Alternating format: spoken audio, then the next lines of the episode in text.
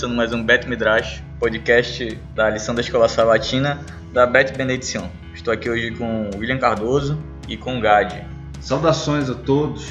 Rocha William, está triste ou está feliz por ter chegado ao final da lição da Escola Sabatina?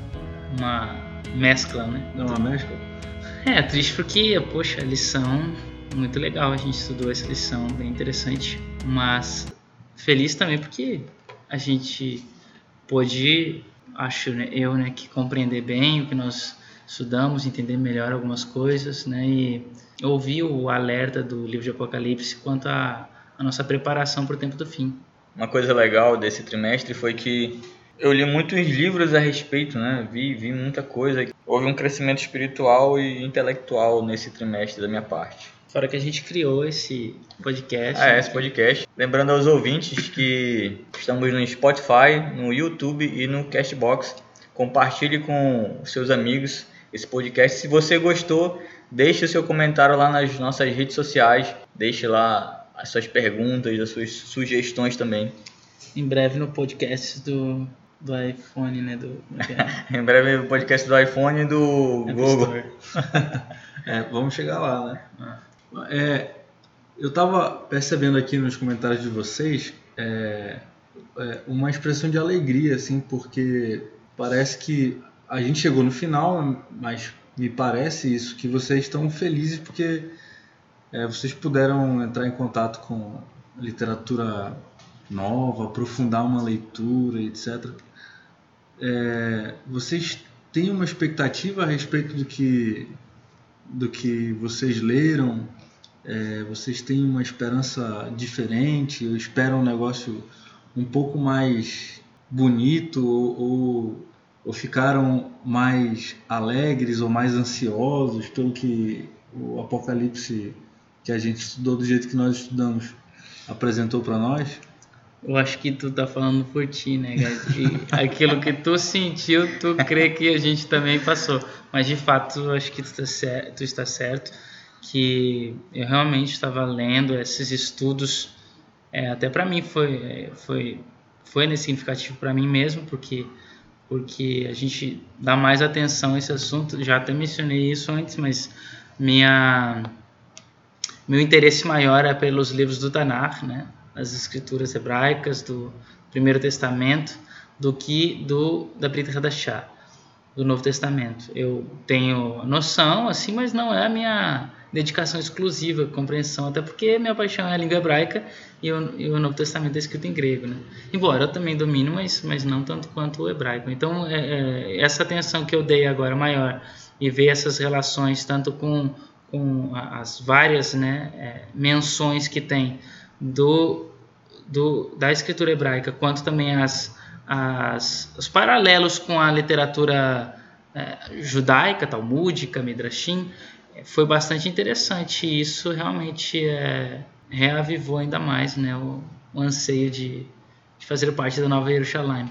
E o interessante é que essa semana eu estava lendo ali o, o Midrash ali da, da Ellen White falando sobre o momento do retorno e tal, e eu fiquei, poxa vida, que interessante né, esse, momento. Né? A vontade de que já aconteça para agora. Né? É, eu, eu eu tava me projetando mesmo na pergunta, viu, Rocha? tá certo. Uhum. Freud explica isso. então, aquilo que não é elaborado volta como sintoma. Né? Uhum. então, é, a gente fala assim e aquilo que nós falamos é aquilo que a gente está pensando. Eu estava dirigindo para cá no caminho, né? Eu estava pensando que assim, uma das possibilidades da, da, da, do nosso entendimento, por exemplo, do livro de Gênesis é que as duas coisas que Deus mais falou no primeiro capítulo de, de Gênesis foi disse, disse Deus, uhum. e, e faça-se. São dois verbos, dizer e fazer. Mas aí é, a linguística explica para nós que para nós dizermos e depois fazermos, a gente primeiro pensa, né? Então são verbos que são encadeados na, na psique humana. Então, é, quando a gente fala, Aí é porque a gente está pensando, né? Uhum. Tem vários ditados assim populares que expressam isso, né? A boca fala o coração tá cheio, Sim. etc.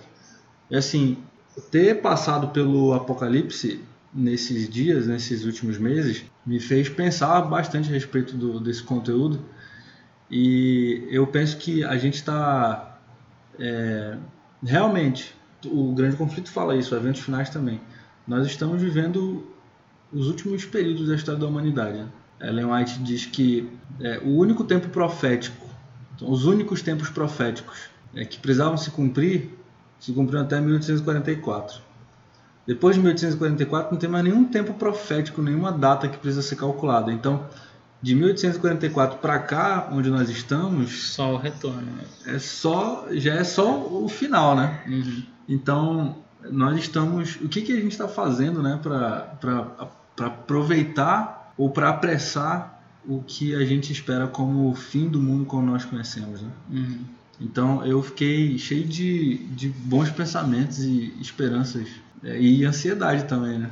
É, eu estava pensando nisso e falando assim com, com um amigo meu, de que algumas pessoas estão esperando sinais, estão esperando algumas coisas para dizer que já está no fim do, dos tempos e Yeshua vai retornar. Mas eu falei para ele, cara, a gente já não falta mais nada. Daqui a pouco Yeshua volta e a gente, quem sabe, os nossos olhos possam ver esse retorno.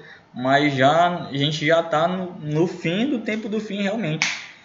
E a gente não tem que esperar algum sinal, outra coisa, a não ser proclamar a mensagem, né? Falar a, a mensagem dos, do, dos três anjos ali. Nós somos os três anjos e devemos levar essa mensagem para as pessoas. É, isso é muito importante, né? Às vezes a gente esquece do que, do que a gente precisa fazer, né? Hum. Muitas vezes nós nos atrapalhamos com as correrias do, do nosso cotidiano e esquecemos do, do que é principal. Né? Bem, nós chegamos aqui, Jonas, nos últimos capítulos, quais são os capítulos que a gente viu agora nesse, nessa lição? 19, 20, 21 e 22.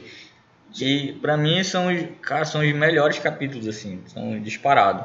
Porque tem muita coisa simbólica, é uma mensagem de esperança, uma mensagem de, de alegria, de felicidade, que reflete também as, as escrituras hebraicas, como o William falou, tudo no Apocalipse é um reflexo do, do, da Torá, dos profetas, tudo que eles profetizaram nesses últimos capítulos se realiza. Rocha William, tem algum, se tem algum algum esboço assim para um drops para dar para nós, uma amostra grátis do que vem daqui a pouquinho para nós? Porque eu sei que quando começa, depois que ele começa, João, aí a gente só a gente só se recosta um pouquinho assim e, e aproveita. Eu só aprendo aqui, cara. Eu também. Tem um drops, filha? É... para nós, o que que, né, o que que você tem para Tá começando pelo capítulo 19. Primeira detalhe importante aqui é a questão da, da cena da cena de adoração que a gente tem no, no início do capítulo, né? Tá vendo aí? Então, algo que a gente tem que ter em mente agora é uma é uma cena que João está recapitulando aqui mas não do agora das escrituras hebraicas, mas do próprio livro de Apocalipse, porque ele, o capítulo 19, o início começa é, com alguns temas que já foram mencionados anteriormente no capítulo 5, que é a questão do livro, né, e dos selos.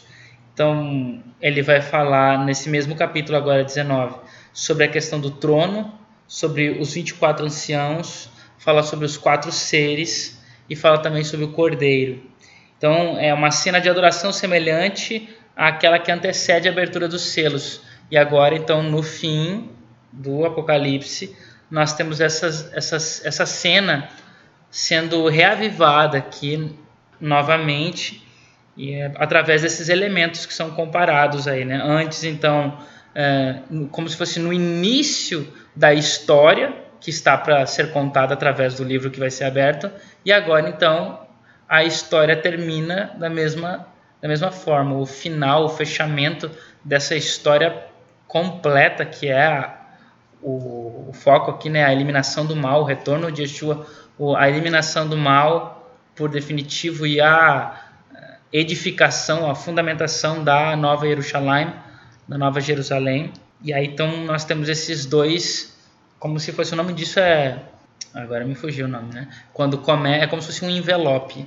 Ele tem um, um, um início, o, o, texto ele está envolvido, né, por isso o envelope, pelo o início e o fim são parecidos, né? Daqui a pouco surge o nome disso dentro da literatura, mas é, ele tem essa esse início, que início? Lá no capítulo 5. Ele termina da mesma forma como começou. E essa cena agora que nós temos então do capítulo 19. capítulo 19 é a cena do é uma cena litúrgica. É, depois dessas coisas, ouvi no céu uma como grande voz de numerosa multidão dizendo. Então começa falando a palavra, uma palavra hebraica, né? Aleluia.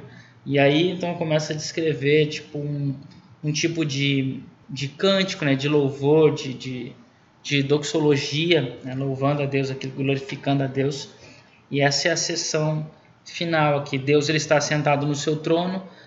Anteriormente, inclusive no capítulo 5, a gente não não não faz a menção de Deus sentado no trono, só diz que foram que tem um trono, né?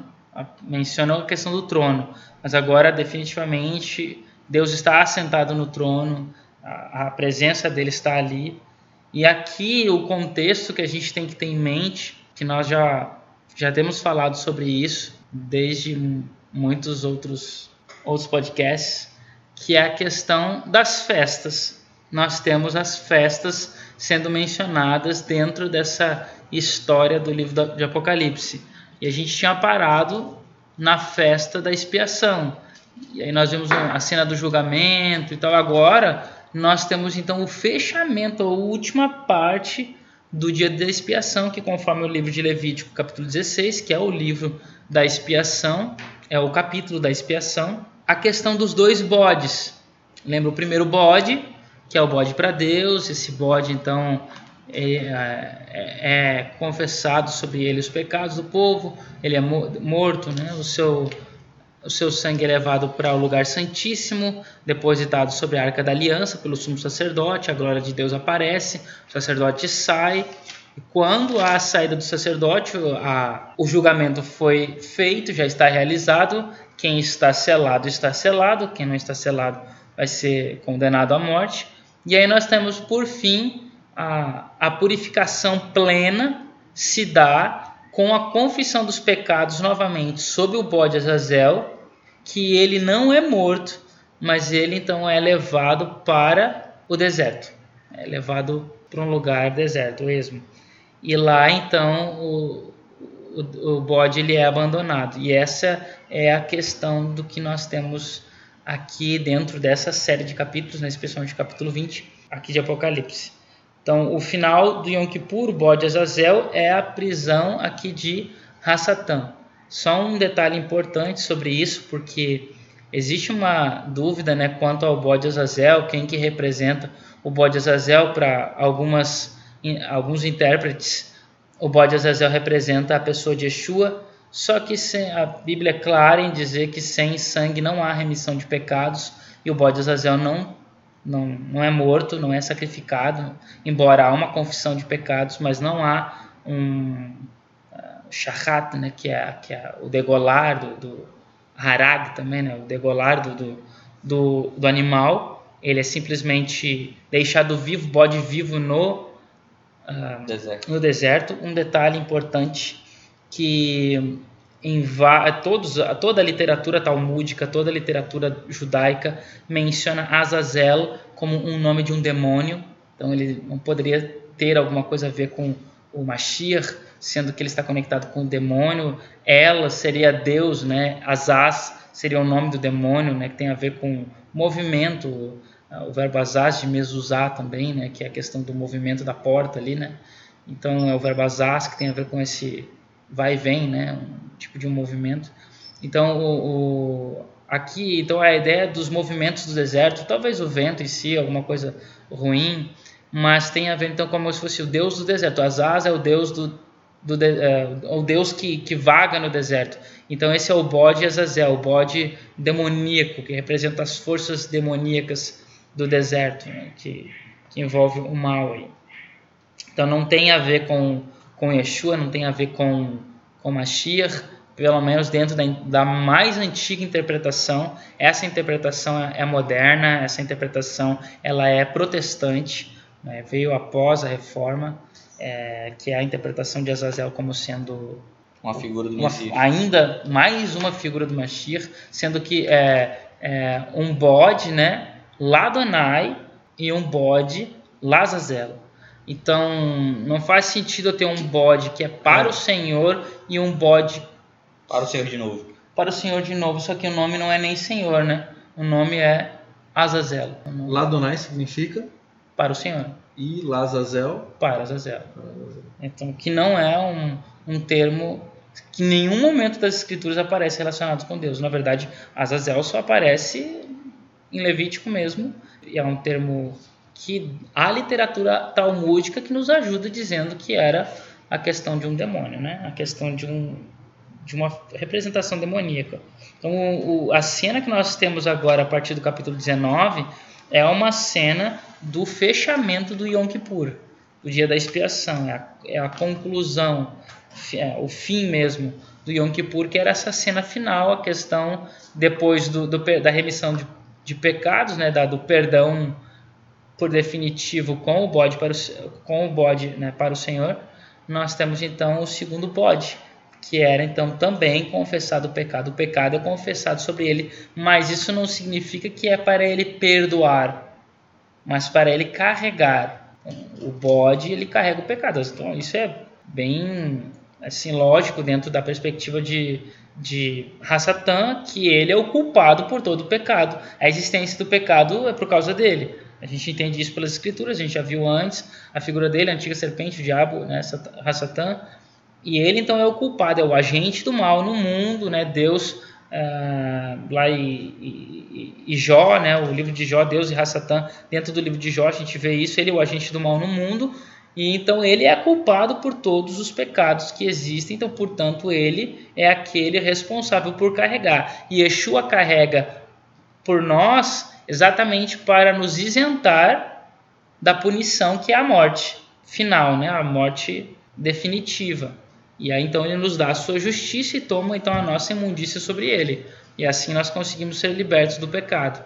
Mas agora o, o verdadeiro culpado para que haja a eliminação completa do e definitiva, né, permanente do pecado, precisa então o próprio bode carregar todo esse pecado, no caso a Hassatan carrega todo esse pecado consigo, porque ele é o, o agente de tudo, e ele então ele é eliminado. O Yom Kippur não é um simples perdão, mas o Yom Kippur ele representa a libertação completa dos pecados e também o status de pureza e de santidade que o povo recebe para que então possa fazer parte da próxima festa, que é o que vai terminar o livro de Apocalipse, capítulo especialmente 21 e 22, que é a festa de Sukkot, a festa dos tabernáculos. Eu queria saber uma dúvida de, de alguns ouvintes também. Por que um bode? Por que não poderia ter sido um, um cordeiro, um bezerro, que eram animais que participavam dessa, dessa dinâmica dos sacrifícios? E como é que era no dia da expiação essa escolha do bode? Como é que era o processo de um, um era sacrificado e o outro era levado para onde? O que ia acontecer com esse outro? Eu gostaria que tu explicasse um pouco sobre isso. Dentro do dia da expiação havia outros animais, mas era para remissão do pecado do próprio sacerdote, ou seja, para purificação do próprio do sumo sacerdote. Mas dentro do ritual em si do dia da expiação, que era o ritual para purificação do santuário, os animais escolhidos eram esses dois bodes. Eles deveriam ser idênticos a mesma coloração, sem nenhum fio que fosse diferente. Então havia uma inspeção sobre o bode, de acordo isso com o Talmud, né? É, que ele relata. Então havia uma inspeção do bode para que eles fossem como se, como se a gente dissesse gêmeos, não necessariamente que, que fossem irmãos, mas, mas como se fossem gêmeos, né? ou seja, irmãos é, idênticos. Então havia essa inspeção para que não houvesse diferença entre eles. E a escolha do bode pode talvez haver, haver, outra explicação, mas uma explicação é que a escolha do bode, o nome bode em hebraico é a palavra é, seir. Seir em, em hebraico, né? Talvez alguns devem lembrar desse nome. Seir é o nome de uma montanha que representa a montanha na qual habita Esaú, Monte Seir, enquanto que a antítese desse monte é o Monte Sião, onde habita o povo de Israel. Né? E, e, e, como a gente tem visto até agora, essa questão lá dos anjos, né? o anjo que protetor de Israel é Miguel, o anjo protetor de Esaú é Hassatan, ou Samael. E, e esses dois anjos eles têm uma relação de irmandade entre si no céu é, e uma relação ao mesmo tempo de inimizade.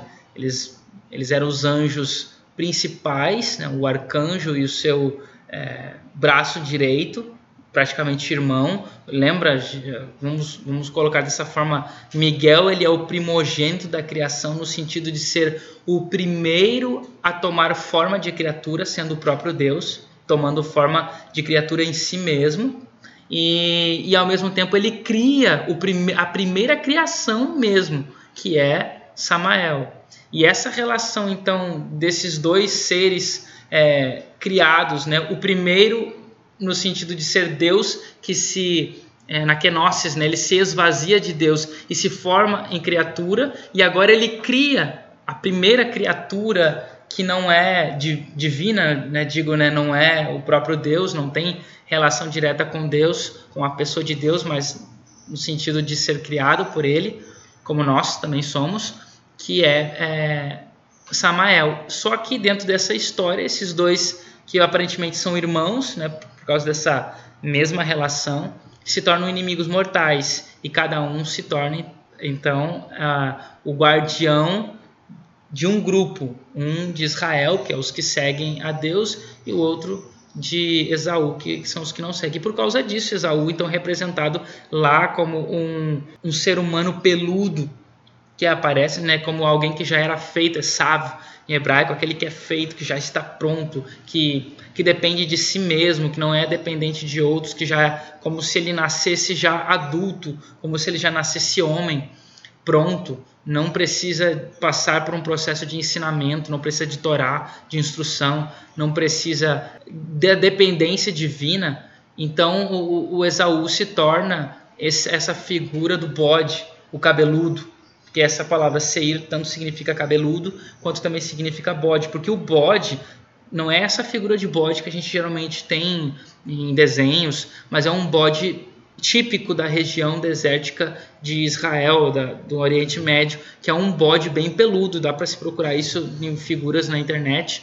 É um bode bastante peludo, cheio de pelo, né? E esse bode então tem essa relação com Esaú, que foi habitar no Monte Seir antes, né, de de Jacó, que ficou peregrinando até que somente com Davi mesmo é que Sião, onde fica Jerusalém, que vai se tornar a cidade a cidade do, do rei, né? a, a cidade do, do povo de Israel praticamente. E então essa figura do bode possivelmente foi escolhida por causa disso, esse contraste né? do o, o bode representa o mal mas ao mesmo tempo o Messias, o Messias assume o mal em nosso favor para nos salvar. Então essa essa relação né, do, do Messias que assume o mal sobre si, que é representado pelo bode, mas não porque ele é mal em si, mas para para nos resgatar. E o mal em si, que é o próprio bode, que, que representa a figura maligna aí, né? E, e por isso que deram o nome, né? Creio eu que essa seria a melhor explicação pelo fato assim que foram os, os israelitas, é, os hebreus antigos que deram o nome desse animal, escolheram o nome para esse animal, o nome Seir, que significa cabeludo e que é muitas vezes descrito como uma figura demoníaca é, visto como uma figura demoníaca, um bicho feio daqueles, né, todo cabeludo, é representado como uma figura demoníaca. E a gente pode até perceber que dentro da nossa história, essa questão aí de, de bruxaria, sempre tem a questão do, do pentagrama, e o pentagrama invertido dá a ideia ou relembra né, a, a figura de um bode né, com seus chifres e a, a ponta da estrela que fica para baixo representaria a, a, barba do bode, né? Os, as duas pontas para cima, os chifres, e as duas pontas para os lados, né? Pro direita e esquerda, representa as orelhas e dá essa visão, essa figura do bode que é usada dentro da, de coisas malignas, né? Que envolve bruxaria, que envolve é, feitiçaria, enfim. Então o bode tem essa conexão com o mal e por isso o foco do dia da expiação é a eliminação do mal, e é por isso que a gente está aqui dentro do livro de Apocalipse com esse tema novamente, porque agora, do 19 em diante, nós temos a eliminação definitiva do mal. 18, 17 e 18, a eliminação aqui na terra da Babilônia. E agora 19 e 20, a, a eliminação histórica, eterna do mal na, na história da criação, né? E tá, sim, e o processo do Yom Kippur, né? Como é que era feito os bodes. Então os bodes, como eu disse, eles eram selecionados, tinham que ser iguais, e, e aí se diz que eles eram que era tirado sorte. Não se sabe ao certo como é que era feita essa sorte, mas possivelmente era feita através de um jarro e dentro desse jarro se colocava é, pedaços de pau com inscrições. Dentro do jarro, o que, está dito dentro daquela inscrição? Naquela inscrição ali, naquele objeto está escrito Ladonai. Então, esse bode vai ser colocado à direita do sumo sacerdote. E o outro, Lazazel. Então, esse bode vai ser colocado à esquerda. Lembrando que o Talmud menciona que aí, é, como esse bode, Lazazel, para Azazel, seria somente o ritual dele, a, a, a oficiação sobre ele seria somente no fim do Yom Kippur, então ele era amarrado no, ao lado né, do, do altar, se não me engano era o altar, agora não tenho certeza se era o altar ou sobre a porta uh, de entrada, a primeira porta né, de entrada no, no, santuário. Não lembro agora o certo, se era no altar, eu acho que era no altar. Ele era amarrado com um fio escarlate ao redor do pescoço e esse fio então amarrado no altar de holocausto e até que o processo do primeiro bode, que era o bode para Azazel, que seria sacrificado, levado então o seu sangue para dentro do, do, do, lugar santíssimo e depois então a saída do, do sumo sacerdote, até esse processo ele ficava amarrado ali. E depois que acontecia esse processo da, da Shekhinah, do aparecimento da Shekhinah, da purificação, o Talmud menciona que a Shekhinah ela limpava todo o sangue incrustado na, é, tanto, tanto na cortina quanto em todas as os ah, utensílios. Todos os utensílios, porque também eles eram untados né, na, nas quatro pontas do chifre, dos chifres, né, das quatro, uh, que ficavam as quatro, uh, quatro cantos do, dos altares, tanto de incenso quanto de, de bronze. E também na base do altar. Então, todo esse sangue, e até mesmo sangue na roupa do, sacerdote, se houvesse, é, todo esse sangue ele era é, pulverizado através da presença da Shekhinah naquele momento. E aí, após isso, o sumo sacerdote saía de lá, o povo estava em silêncio, né, em oração, em introspecção.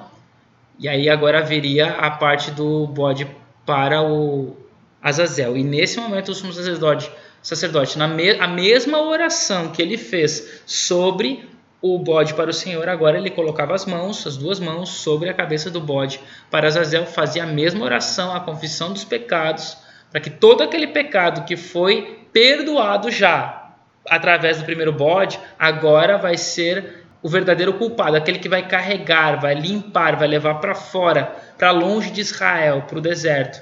E assim ele era largado lá. E por que, que ele, ele, ele se mantinha vivo? Né? Porque ele era o que assumia toda a culpa. A culpa recairia sobre o bode. E o bode então teria que estar vivo para que então assumisse. Ele não poderia morrer, porque se ele morre, ele está transferindo, né? há uma transferência do pecado. E aqui não há transferência. Aqui é colocado sobre ele e ele então agora é, não transfere mais, ele assume o pecado. Na questão de Yeshua, é transferido o nosso pecado para ele, ele assume o pecado, mas ele devolve o pecado de novo. Só que para quem? Para o verdadeiro culpado, que é o bode Azazel que na figura do Apocalipse é representado por Hassatan, que é aprisionado no capítulo 20. E ele então assume o pecado por si, que depois então é eliminado através do julgamento que vai haver no, no céu. Deus, através das festas que ele determinou para o povo de Israel celebrar, ele conta a história da redenção, do início ao fim. E agora, na, no último momento da história do povo, do povo de Deus na terra, é, é também contada através de uma festa, uhum. uma festa hebraica, que é conhecida como Sukkot, que é a última festa do ano. Uhum. É a festa após Yom Kippur. Eu queria que tu falasse um pouco dessa festa.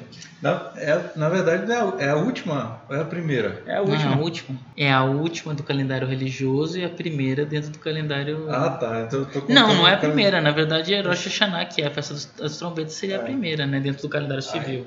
Festa das Trombetas, Dia da Expiação e Festa dos Tabernáculos. Então a primeira acontece no dia 1 de Tishri, que é o sétimo mês, a segunda expiação no dia 10 e a terceira, que é Sukkot, que é dos Tabernáculos, no dia 15 e que dura por oito dias, sendo que o último dia é chamado, são sete dias, nenhum dia adicional, o oitavo, que é chamado de Simchat Torah, que significa alegria da Torá. E esse é o episódio que a gente está tendo aqui, porque eles estão alegres, estão adorando a então, Deus aqui. É, é, quer dizer então que o que é o final de um ano imediatamente é o início de outro ano. Né? É como se fosse o, fim de um ciclo, imediatamente o início de outro ciclo. Exato. Porque o verdadeiro início do ano é Tishri, que a Bíblia chama de sétimo mês, mas seria o primeiro mês dentro do calendário civil. E esse sempre foi, até no mundo antigo, sempre foi Tishri. Esse é o momento do início do ano, dentro do, do mundo do Oriente Médio, obviamente. Mas lá em Pessah, no capítulo 12, no verso 1 e 2, inclusive, né, Maimônides fala que esse é o primeiro mandamento que é, Israel recebeu de Deus, Israel como nação. Até então Israel não existia como nação. Existia Abraão, Isaac, Jacó e todos os outros personagens bíblicos de Gênesis. Mas a partir de Êxodo 12, o povo de Israel ele já está instituído como nação. E aí esse é o primeiro mandamento. Qual é o primeiro mandamento? Êxodo capítulo 12, que é a partir vocês vão guardar o dia 14, né? A partir desse mês, você desculpa, vocês vão contar os meses a partir deste mês. Esse é o mandamento. Que mês? Mês de Nissan ou chama, também chamado de Aviv, que significa primavera né, em hebraico. E, e a partir então deste, deste momento que se instituiu da parte de Deus um novo ano novo. Um novo ano novo. Né? Isso mesmo. Que é o ano novo chamado, né? O, o ano bíblico. Que começa então com Pesach, no dia 14 de Nissan, o dia Aviv. E aí então vem a festa dos pães asmos, depois em Sivan, que é o terceiro mês, vem a festa de Pentecostes, e aí o sétimo mês, que antes era o primeiro mês, agora se torna o sétimo, e aí então começa a festa dos, das trombetas, expiação e tabernáculos. Entende? Essa é, a, é as divisões de anos aí, são dois anos. O que sempre existiu, Tishri, para todos eh, de forma comum, e o que foi instituído por Deus em Êxodo 12, que é o mês de Nissan como sendo o primeiro ano, em lembrança da salvação do Egito. Tá, legal.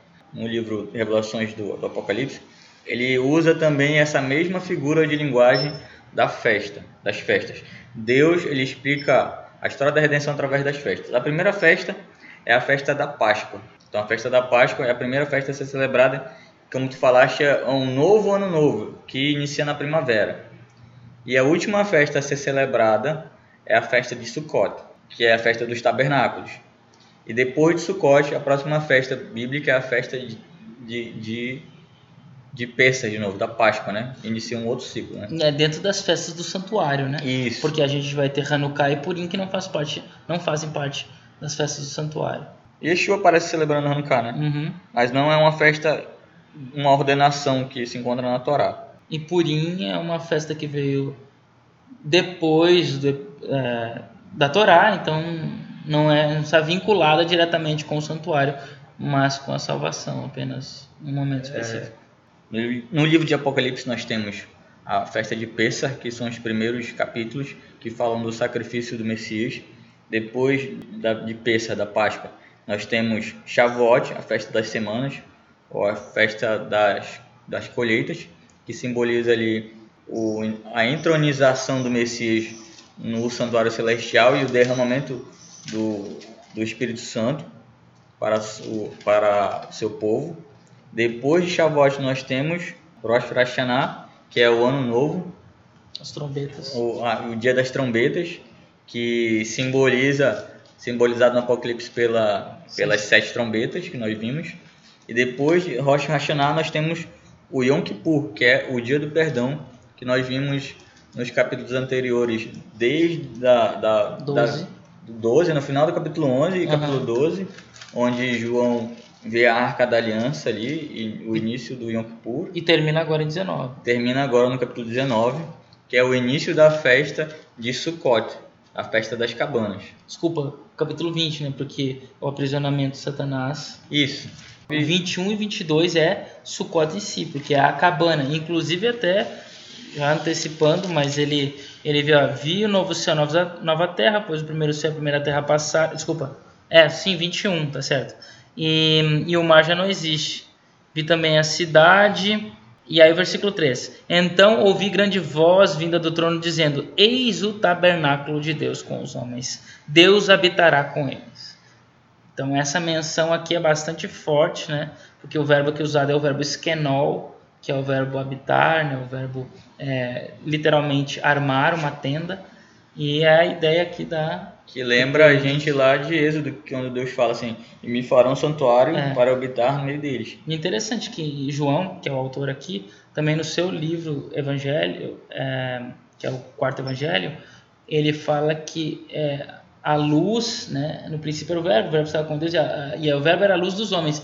E essa luz se fez carne e habitou entre nós. O mesmo verbo é usado aqui. Então ele fez, ele armou a tenda dele aqui, e agora então, de, novamente, ou seja, na primeira vinda ele, ele armou sua tenda aqui, através em carne, e agora a presença divina ele habita para sempre.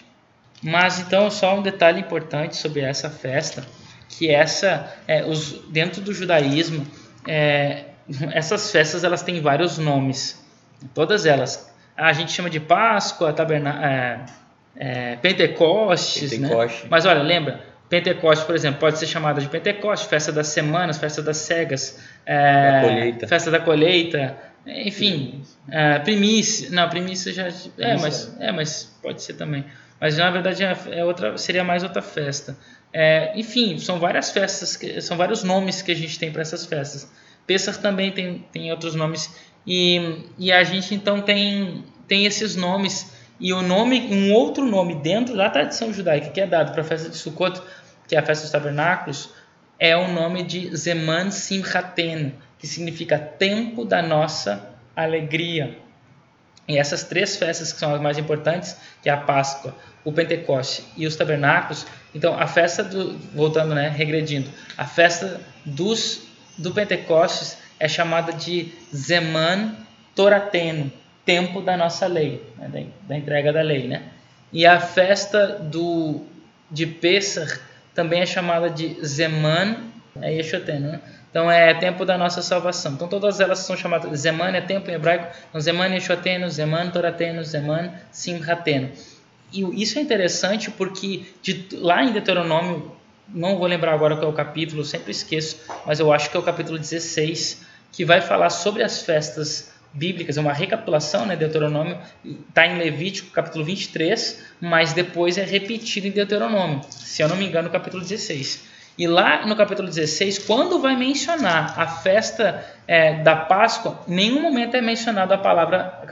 Acertei? Não, beleza. Então é o capítulo 16. Quando, se você ler lá, quando é, é falado sobre a festa da Páscoa, não menciona sobre alegria. Na festa do Pentecostes, ah, menciona uma vez a palavra alegria. Mas na festa do, dos tabernáculos, menciona três vezes a palavra alegria. Ou seja, a alegria na festa dos tabernáculos é um mandamento. Se alegrar nessa festa. Porque três vezes são mencionados essa palavra. É, é mencionada essa palavra. Três vezes. Simcha, simcha, simcha. Ou seja, tem que se alegrar. Você tem que se alegrar. Vai se alegrar né, nessa festa. E aqui então a gente vê no capítulo 19 a alegria do povo. Que o povo agora está celebrando, está rejubilando, está adorando a Deus está diz, é, dizendo, né, proclamando aleluias para Deus. Então, é, é, o povo está, está feliz, está alegre com a conclusão, com a vitória, com a derrota é, do mal e a vitória de Deus, então a vindicação divina. E isso é o que está por trás aqui, né, dessa, dessa festa. Já começa aqui como um, um prelúdio aqui, né, da, da festa que vai ser, ser concluída mesmo no capítulo 21 de Apocalipse. E, e, o interessante é que todas essas festas bíblicas, elas lembram algum episódio dentro da Torá, principalmente após o, a primeira festa, né, que no caso seria Pessa, que é a Páscoa, após a libertação. E, e qual é a, a, o episódio que Sukkot, a festa dos tabernáculos, re, representa ou relembra? Sukkot é uma festa que é celebrada para relembrar o tempo em que o povo de Israel viveu ao lado de Deus, viveu junto com Deus, né? Celebra a habitação de Israel com Deus, porque lembrando, mesmo que o santuário existisse após a entrada na terra prometida, Deus não habitava ao lado deles, porque eles habitavam longe do santuário. Estavam cada um na, no seu estado, no caso na sua tribo, na região que, que representava lá, que compunha lá a sua tribo. Dan lá, por exemplo, no norte, enfim, né? É, Judá, Benjamim no sul. E então eles, o santuário estava lá, mas não estava ao, la, ao lado deles como esteve nos 40 anos em que eles passaram no deserto. Então eles estavam bem mais próximos do santuário do que eles estavam quando eles entraram na terra. E por causa disso, então, e outra coisa, eles viveram uma vida de dependência. Eles não tinham casa, eles não tinham comida direito, porque o pão caía do céu, eles não tinham água, e havia uma rocha que, que seguia eles e fornecia água. Então a água era provida por Deus, a sombra era provida por Deus, o fogo, o, o calor era provido por Deus. É, a, a, a gente vê também no livro de Josué que as roupas foram preservadas por Deus porque não se gastaram. Veja, todas as coisas é, só pararam de, de acontecer essas teofanias quando o povo de Israel entrou na Terra Prometida. Então, esse período, desde a saída até a entrada na Terra Prometida, representa o período dos tabernáculos, em que o povo de Israel não tinha casa. Eles eram hebreus, literalmente, ou seja, aqueles que passam, aqueles que são passageiros, né? aqueles que são ivrim, né? do verbo avar em hebraico, que significa passar, né? transpor, atravessar. atravessar. E então eles eram hebreus de fato, eram nômades? Porque o livro de Números, no último capítulo, menciona todas as cidades pelas quais eles passaram, e eles viveram 40 anos no deserto e passaram por 42 cidades, praticamente uma cidade por ano. Então não tinha nem como plantar. E mesmo que tivesse, eles estavam no deserto, não tinha onde plantar. O sustento era totalmente divino. Essa a, fé, a, a gente até já leu nessa semana, né, a, a o sacrifício, semana passada, né, o, sacrifício da oferta de manjares, que era uma oferta de grãos. Esse sacrifício, na época do deserto, era muito difícil, era porque era da parte de Deus unicamente, ou aquilo que eles acumularam dos, da, dos espólios egípcios, porque eles não tinham condições de plantar no deserto. Então, era realmente uma dependência de Deus, e é exatamente essa intenção aqui da, da menção, dessas menções no final do livro de Apocalipse, ao relacionar esse fim com a festa de Sukkot, que é a festa dos tabernáculos. Porque essa festa relembra habitar com Deus e depender dele exclusivamente. Veja que eu falei da questão do bode. E o bode representa lá Esaú, porque Esaú é alguém que está pronto, que é feito, que não é, depend, que não é dependente de nada enquanto que Jacó é liso, né? ou seja, não tem pelos, né? é uma criança. Ele nasceu como se deve nascer, ele depende dos pais, ele não é caçador, ele não é. é Para ser um caçador, né, tem que ser um mentiroso, né, astuto, né, esperto, é, precisa enganar, né? Então, o, o, Jacó, ele é o Israel, é aquele então que depende de Deus, que, que luta com Deus, né, que, que busca Deus. E é esse é o, é o detalhe aqui na festa de Sukkot, que são aqueles que, que precisam de Deus, que reconhecem a sua dependência e se submetem a esse Deus. E só uma coisa importante, que na liturgia moderna de, de Sukkot, a gente tem a questão, uh, Pesach também tem, né, que é o Halel. Halel é uma sequência de salmos que tem a ver com a ideia de louvar a Deus e que vão mencionar especialmente nesses salmos, a palavra aleluia, que significa louve ou louvai o Senhor. Louve o Senhor, o louvai é um, é um, é um imperativo. E, e na festa de Pesach, na festa da Páscoa, nós temos um Halel, que é a primeira festa, e na última festa a gente também tem esse Halel, que é tipo um mini mininário, né, litúrgico de alguns salmos, no caso na festa de Sukkot, o Halel de Sukkot, são os salmos 113 até o salmo 118 que vão falar dessa, eh, dessa vão ter esse que de louvor a Deus ou de invocação de louvor a Deus. E nós começamos aqui o capítulo 19 com né, esse louvor, essa liturgia começa já com aleluia. Essa palavra aleluia vai ser repetir, repetida vários, em vários momentos dentro do capítulo 19 Exatamente porque eles estão louvando a Deus, estão festejando a Deus.